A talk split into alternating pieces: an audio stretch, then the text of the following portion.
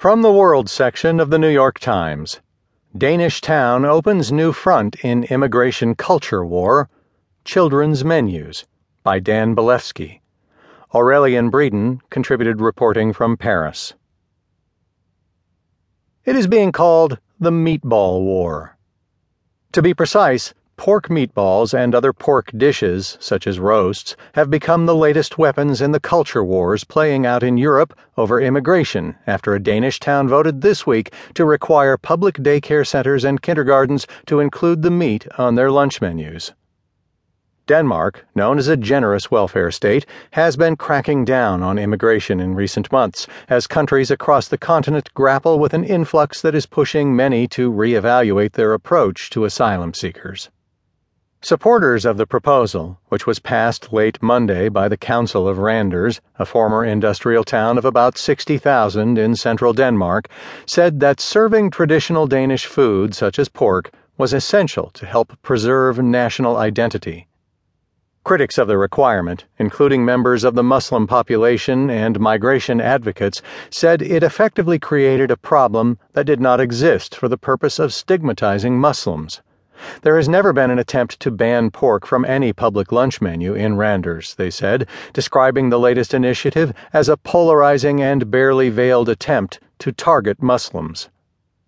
Danish food culture must be a central part of the offering, including serving pork on an equal footing with other foods, the proposal says, adding that its intention was not to force anyone to eat something that goes against one's belief or religion. Pork is forbidden under religious dietary laws for both Muslims and Jews.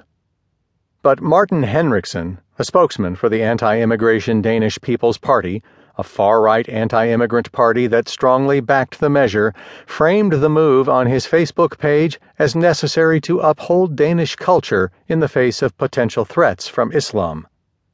It is unacceptable to ban Danish food culture, including dishes with pork, in Danish childcare institutions. What will be next? he wrote. The Danish People's Party is working nationally and locally for Danish culture, including Danish food culture. And that means we are also fighting against Islamic rules and misguided considerations dictating what Danish children should eat. The rule on pork comes as Denmark is poised to pass a law that would force refugees to hand over their valuables, including jewelry, to help pay for lodging them, a move that has angered human rights groups and drawn criticism from the United Nations. Prime Minister Lars Løkke Rasmussen has also warned that the 1951 UN treaty governing the rights of refugees might need to be revised, and this month, after Sweden introduced identity checks for travelers arriving from Denmark, the Danes did the same along their border with Germany. In Denmark, a small Scandinavian country where farming has long been part of the national identity and pork is a popular staple, some commentators said it was not surprising that the ubiquitous pig had become a point of contention. In 2014, crispy pork with parsley sauce was named Denmark's national dish. Ayse Dudu Tepe, an archaeologist and radio host who was born in Denmark to Turkish parents, noted, with more than a hint of wryness, that she could understand those agitating on behalf of pigs. In a country with more pigs than humans, she wrote on her Facebook page, it makes perfect sense to have a political party talking on behalf of the pigs. Charlotte Molbaek, a member of the Socialist People's Party on the Randers Town Council, said the proposal was politically motivated. The Danish People's Party has become a potent political force, in part by railing against immigration and fashioning itself as the protector of traditional Danish values. What do children need? Do they need pork? Actually, not. But the Danish People's Party does she was quoted as saying by Politiken, a daily newspaper, during a debate on the measure. Children need grown ups.